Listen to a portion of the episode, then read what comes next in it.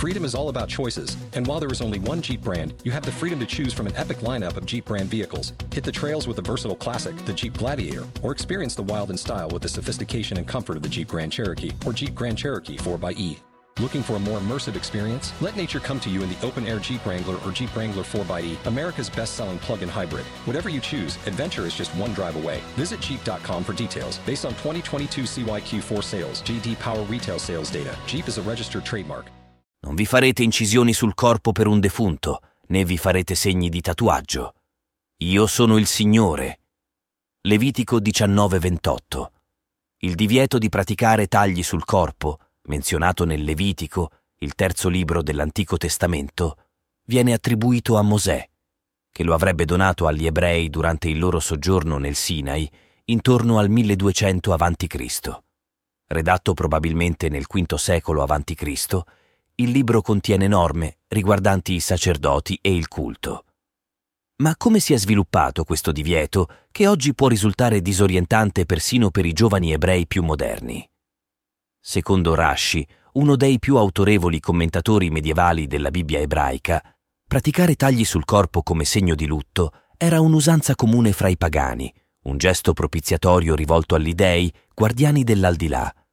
Gli ebrei adottarono questa pratica in Egitto e anche dopo l'Esodo continuarono a praticarla. Anche i tatuaggi erano considerati un'abitudine idolatrica, visti come segni di apostasia che, una volta realizzati, ostacolavano il ritorno. L'Apocalisse, nel capitolo 13, 16, 17, fa riferimento a questo divieto. Faceva sì che tutti, piccoli e grandi, ricchi e poveri, liberi e schiavi, ricevessero un marchio sulla mano destra e sulla fronte, e che nessuno potesse comprare o vendere senza avere tale marchio, cioè il nome della bestia o il numero del suo nome. Tanto i tatuaggi quanto le incisioni corporee erano strettamente vietati dalla Torah. Questa condanna ha esercitato un peso significativo sulla cultura della tradizione giudaico-cristiana e ha avuto un impatto simile in molti paesi musulmani. Nell'Islam, i tatuaggi permanenti sono proibiti, permettendo solo quelli temporanei realizzati con lenna, un pigmento rosso amaranto ottenuto dalla pianta Lawsonia inermis. Nella tradizione araba e anche in quella indiana è consuetudine per le donne decorare mani e piedi con eleganti disegni di henna, specialmente in vista dei matrimoni. Per questo motivo, nei paesi arabi e anche in Estremo Oriente, i viaggiatori sono soliti coprire i propri tatuaggi, soprattutto se di natura religiosa, al fine di evitare situazioni spiacevoli. Tracciare le origini dell'arte del tatuaggio è un'impresa affascinante e al contempo sfuggente. Ciò che sappiamo con certezza è che questa pratica è antichissima e diffusa in tutto il mondo, caratterizzata da variazioni affascinanti in ogni cultura. Le incisioni sulla Venere di Hall Fels, la più antica rappresentazione del corpo umano risalente all'era paleolitica, scoperta nei pressi di Schelklingen, in Germania, nel 2008, rappresentano un mistero intrigante. Sul piccolo oggetto di circa 6 centimetri, scolpito da una zanna di mammut e datato fra i 31.000 e i 40.000 anni fa, sono visibili numerose linee parallele, forse delle scarificazioni, ossia incisioni rituali considerate precursori dei tatuaggi. Anche i raffinati motivi incisi sulle 20 figurine femminili in ceramica, scoperte nel 1981 nel nord-est della Romania, attribuite alla cultura cucuteni, rimangono un enigma senza risposta. Non possiamo affermare con certezza se tali incisioni fossero antenate dei tatuaggi o avessero scopi differenti. Allo stesso modo, i segni presenti sul volto della statuetta Dogu, appartenente al popolo Jomon che abitò il Giappone fra il 12.000 e il 300 a.C., suscitano interrogativi simili. La prima evidenza di vera pelle tatuata è stata scoperta su Ötzi, la celebre mummia oggetto di innumerevoli studi in Europa, casualmente rinvenuta nel 1991 da escursionisti tedeschi. Ötzi, un pastore cacciatore vissuto circa 5200 anni fa fra le montagne al confine fra Italia e Austria, fu ritrovato in un crepaccio, vittima di un agguato. Il suo corpo, conservato dal ghiaccio, presenta 61 segni lineari realizzati con incisioni cutanee e polvere di carbone. Fra questi segni, 2 piccole croci su ginocchia e articolazioni potrebbero essere state create per alleviare i dolori artrosici, considerando che, per l'epoca, Ötzi era considerato anziano, avendo fra i 40 e i 50 anni. Altri segni, simili a esagrammi dei I Ching, potrebbero invece avere avuto scopi rituali o magici.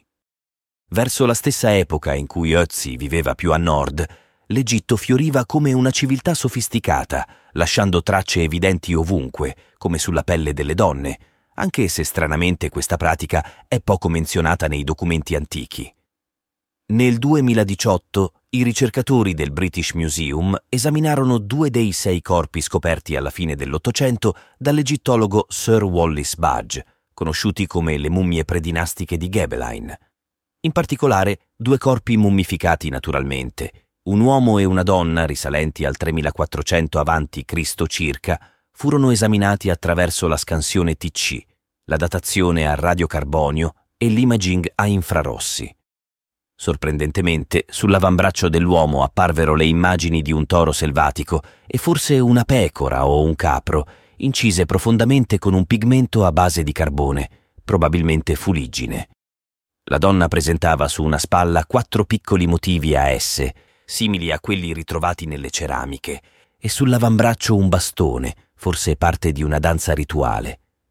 Questa scoperta anticipava di 1000 anni i tatuaggi precedentemente considerati i più antichi dell'Egitto, risalenti al Medio Regno. I tatuaggi erano diffusi fra le donne di ogni classe sociale, complessi disegni spiraliformi di punti e linee tatuati sull'addome, insieme a disegni a diamante sulle cosce, potrebbero essere stati legati a riti di fertilità, parto e sessualità. Ad esempio, la mummia identificata come Amunet, una sacerdotessa della dea Hathor a Tebe, scoperta a Deir el-Bahari nel 1891, presentava tatuaggi corrispondenti ai motivi decorativi delle figurine di maiolica blu del Medio Regno, conosciute come spose dei morti, trovate nelle tombe. Queste figurine potrebbero essere state interpretate come garanti o protettrici nell'aldilà, delle capacità sessuali e riproduttive del defunto, che erano sotto l'egida della dea Hathor. Durante il Nuovo Regno, musiciste e ballerine venivano raffigurate talvolta con immagini del dio nano Bes sulle cosce, accanto ai motivi geometrici più tradizionali. Questa predominanza femminile mette in evidenza i pregiudizi maschili che hanno distorto la ricerca nel corso del tempo. Le mummie con tatuaggi venivano spesso trascurate dagli scavatori maschi, presumibilmente considerate donne di status dubbio, e quindi identificate sommariamente come ballerine, suscitando scarso interesse fra i primi archeologi. Anche se non ci sono prove che nell'antico Egitto i tatuaggi identificassero ballerine, prostitute o persone di classi inferiori, la cattiva reputazione associata ai tatuaggi ha resistito nel corso dei secoli. Per lungo tempo si è creduto che i tatuaggi più antichi fossero quelli dell'uomo di Cinciorro, vissuto in Cile fra il 2563 e il 1972 a.C., consistendo in una serie di punti neri simili a baffi disegnati sotto il naso. Tuttavia, l'arte del tatuaggio era una pratica diffusa fra i popoli di tutte le Americhe, dal nord dell'Alaska fino alla Terra del Fuoco, sia per scopi puramente decorativi, sia per rituali di iniziazione e passaggio all'età adulta, fino a pratiche magiche finalizzate alla protezione e alla cura.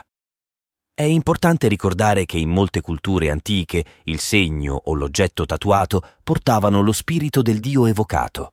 Quindi, portare il suo marchio poteva conferire coraggio, guarigione o saggezza, a seconda del contesto. In Africa la colorazione scura della pelle favoriva la pratica della scarificazione. L'esploratore scozzese David Livingstone, durante il suo viaggio nel Sudafrica, notò che molti indigeni introducevano una sostanza scura sotto la pelle per creare complesse cicatrici in rilievo. Charles Darwin, nel suo libro L'origine dell'uomo, sottolineò che in tutto il mondo non esisteva un paese in cui non si praticasse il tatuaggio o una qualche forma di decorazione permanente del corpo. Anche i membri della cosiddetta cultura delle catacombe, che occupavano l'attuale Ucraina fra il 2800 e il 2200 a.C., erano soliti tatuarsi. I loro resti mummificati, rinvenuti nei pressi del Mar d'Azov, mostravano serpenti realizzati con tinture vegetali. Ulteriori esempi di tatuaggi più elaborati e raffinati includono animali totemici e creature fantastiche che, come spiriti protettori individuali e del clan, adornavano i corpi degli antichi sciiti, sarmati e altri nomadi delle steppe che si spostavano fra le pianure dell'Europa orientale e la Siberia. Le mummie rinvenute nelle tombe dei Pazyryk rappresentano una testimonianza straordinaria di una civiltà di pastori guerrieri nomadi dell'età del ferro, la cui vita e morte erano strettamente legate ai loro cavalli. Un esempio emblematico è quello della giovane vergine dei ghiacci, forse una principessa o una sciamana della cultura Kurgan, sepolta circa 2400 anni fa in una bara di legno e conservata dal ghiaccio. Il suo ritrovamento nel 1993 a Ukok, nelle montagne Altai della Siberia, svelò una sepoltura straordinaria. Era accompagnata da 6 cavalli bardati e sellati in modo impeccabile. La sua pelle era ornata da sofisticati disegni stilizzati di animali totem in pose incredibilmente dinamiche. Chimere, leopardi e lupi, intenti a cacciare le loro prede con dettagli straordinari. Anche gli uomini sepolti nelle vicinanze mostravano tatuaggi sul corpo. I popoli delle steppe avevano trasformato il tatuaggio in un'arte che si diffuse dalla Siberia all'Europa all'inizio dell'era cristiana. Questa tradizione è stata anche celebrata nel cinema, come nel film Educazione siberiana di Gabriele Salvatores, tratto dall'omonimo romanzo dello scrittore e tatuatore Nikolai Lilin. Successivamente, la pratica dei tatuaggi ha assunto un significato particolare nella mafia russa, costituendo un complesso codice di appartenenza al clan. Un simile valore era attribuito ai rinomati tatuaggi della Yakuza, una delle organizzazioni criminali più antiche e potenti del Giappone. Un orimono che copre l'intero corpo rappresenta una sofisticata opera d'arte vivente, richiedendo anni di dolore, pazienza, investimenti finanziari e tempo. Costituisce un segno indelebile di lealtà al gruppo, un patto irrompibile e una testimonianza impossibile da dimenticare. Nonostante attualmente la Cina e il Giappone guardino con sospetto alla pratica del tatuaggio, entrambi questi paesi vantano una lunga storia di questa forma d'arte, caratterizzata da una straordinaria complessità e raffinatezza grafica. In Cina, le testimonianze più antiche risalgono alle mummie rinvenute nel bacino del Tarim, datate fra il 2100 e l'800 a.C. Al contrario, nell'Oceania, dove si trovano i celebri tatuaggi moco dei Maori, mancano prove simili, poiché il clima tropicale non permette la conservazione delle mummie. Si ritiene che i primi ad adottare tali disegni siano stati i Lapita, antenati di molte popolazioni del Pacifico, che vissero fra il 1500 e il 500 a.C. Tuttavia, nel 2016, una revisione di reperti rinvenuti nelle isole Tonga ha portato alla scoperta degli strumenti da tatuaggio più antichi conosciuti fino ad allora, risalenti agli albori della cultura polinesiana, circa 2700 anni fa. Questi strumenti, realizzati utilizzando ossa di uccelli e ossa umane, hanno fornito un'importante testimonianza storica delle pratiche artistiche dei tempi antichi nella regione. Durante l'inizio dell'era greca e romana, il tatuaggio era considerato un segno di barbarie. Per Celti, Daci, Traci, Illiri, Pitti e Alemanni, in particolare, rappresentava l'appartenenza al clan, il nome e lo status sociale. Erodoto descriveva come i Traci considerassero la marcatura corporea come un segno di nobiltà, specialmente fra le donne. Tuttavia, nel IV secolo a.C., i persiani vincitori iniziarono a marchiare i prigionieri di guerra greci, e presto questa pratica fu adottata dai greci stessi, che cominciarono a segnare la fronte degli schiavi e dei criminali per identificarli in caso di fuga. Il termine latino stigma, che oggi evoca un'idea di emarginazione e condanna sociale, originariamente indicava il segno lasciato da uno strumento appuntito. Questa pratica punitiva fu in seguito adottata anche dai Romani, ma nel 325 d.C. l'imperatore Costantino, dopo essersi convertito al cristianesimo, vietò i tatuaggi poiché li riteneva una deturpazione di ciò che era stato creato a immagine di Dio. Questa condanna influenzò profondamente l'opinione pubblica per secoli. Tuttavia, prima che il cristianesimo diventasse la religione di Stato, molti cristiani si tatuavano simboli religiosi come testimonianza della loro fede, in preparazione a un possibile martirio. Questa pratica continuò per secoli, come testimoniato dai Copti d'Egitto. Anche i legionari romani abbracciavano il tatuaggio, portando con orgoglio sigle come SPQR, il numero della legione o il nome dell'imperatore. Questi tatuaggi consistevano in eleganti caratteri latini, ben diversi dai simboli aggressivi associati ai gladiatori traci descritti da Erodoto. Dopo il divieto di Costantino, il Medioevo segnò un'epoca di oscurità per i tatuaggi, soprattutto in Italia, mentre in altre regioni, come i territori nordici, questa pratica fioriva, in particolare fra i vichinghi. Essi sfoggiavano un vasto repertorio di simboli magici, credendo che questi potessero conferire poteri soprannaturali. Molti di questi antichi simboli sono stati adottati in tempi recenti, ma purtroppo alcuni di essi sono stati distorti nella loro interpretazione da organizzazioni di suprematisti bianchi e neonazisti, che ne hanno completamente cambiato il significato spirituale originale. Con l'arrivo delle crociate alla fine dell'undicesimo secolo, il tatuaggio cominciò a essere adottato da gruppi religiosi e devoti. Inizialmente furono i crociati stessi e successivamente i pellegrini che visitavano il Santo Sepolcro di Gerusalemme a scegliere segni indelebili sulla pelle come testimonianza di fede. Questa pratica aveva lo scopo di garantire che, in caso di rapimento o morte violenta, fossero identificati come cristiani e sepolti in terra consacrata. Dal XV secolo i pellegrini hanno iniziato a tatuarsi i simboli dei luoghi santi visitati, considerandoli come souvenir o come testimonianza del pellegrinaggio compiuto. In questo contesto i tatuaggi più popolari erano quelli del santuario di Loreto, situato nelle Marche, che riscuotevano un notevole successo fra i fedeli. Fino alla metà degli anni 50, nel santuario marchigiano era ancora possibile imbattersi negli ultimi frati marcatori che praticavano il tatuaggio su polsi o mani dei pellegrini con piccoli segni di devozione. Questa pratica antica risale alla fine del XVI secolo ed è stata documentata attraverso testimonianze storiche. Inizialmente i disegni erano piuttosto semplici, una croce, stigmate stilizzate, ma con il tempo divennero sempre più complessi, includendo rappresentazioni della Madonna di Loreto, simboli appartenenti a differenti ordini religiosi oppure motivi ispirati al mondo marinaresco. Quest'ultima tendenza era dovuta al ruolo dei marinai come difensori iniziali delle coste adriatiche contro le invasioni dei turchi. Grazie al resoconto di Ahmad ibn Fadlan, diplomatico e viaggiatore arabo nel 922, possiamo comprendere le pratiche dei guerrieri vichinghi o variaghi che si erano stabiliti lungo il corso del Volga, fra le terre della Bulgaria, dell'Ucraina e della Bielorussia.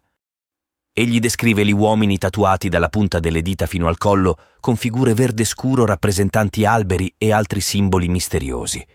Fra questi, il grande albero rappresentava probabilmente Yggdrasil, un elemento centrale nella mitologia norrena, poiché connetteva i 9 mondi al resto dell'universo e conferiva saggezza.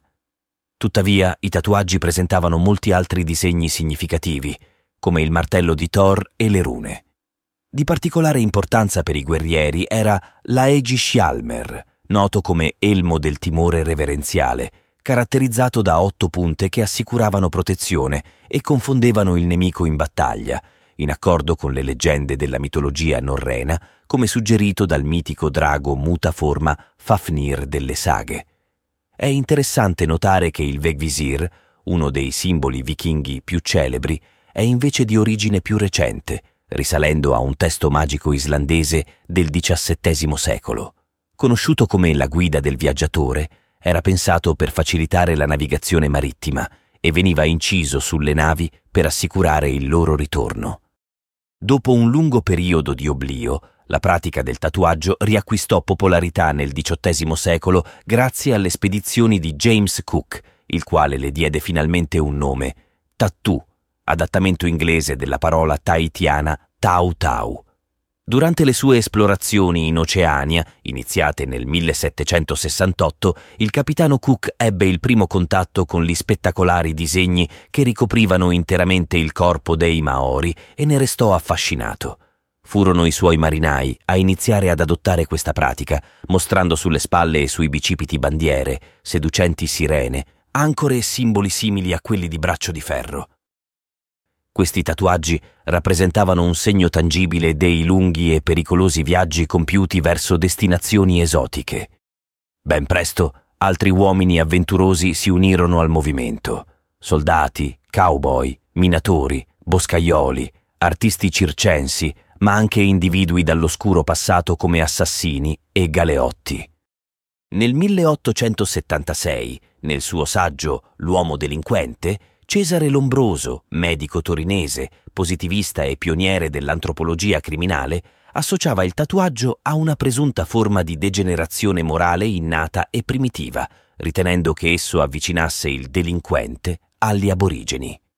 Secondo Lombroso, i criminali, indifferenti al dolore, utilizzavano il proprio corpo come una tela su cui scrivere la propria storia, evidenziando così la loro diversità antropologica. Lo studioso osservò sistematicamente questi individui, raccogliendo una vasta collezione di fotografie e disegni utilizzati nelle sue conferenze. Attualmente questo materiale è conservato presso il Museo di Antropologia Criminale dell'Università di Torino, insieme a 36 frammenti di pelli tatuate, rimossi durante autopsie. Sebbene le teorie pseudoscientifiche di Lombroso siano state ampiamente abbandonate, il suo libro rappresenta un catalogo affascinante dei tatuaggi più comuni dell'epoca e delle storie di soldati, detenuti e disertori che li portavano.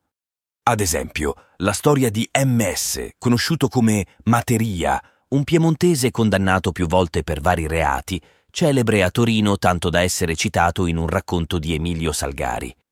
Il suo corpo, quasi completamente tatuato, presentava un lungo serpente avvolto su braccia, torso e gambe, un simbolo, secondo lui, della questura dai cui lacci non poteva sciogliersi.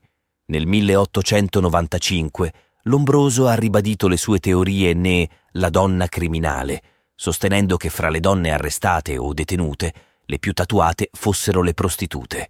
Le sue idee ebbero tale risonanza che il tatuaggio subì ulteriore censura sociale in Italia. È interessante notare che per vedere emergere degli studi professionali di tatuatori in Italia bisognerà attendere gli anni 70.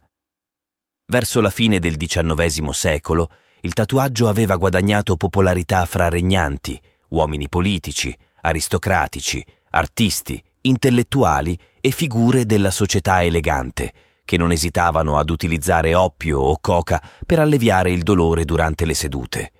Fra i più celebri ci sono resoconti di personalità come lo zar Nicola II, che al ritorno da un viaggio diplomatico in Giappone nel 1891 sfoggiava un drago sul braccio destro.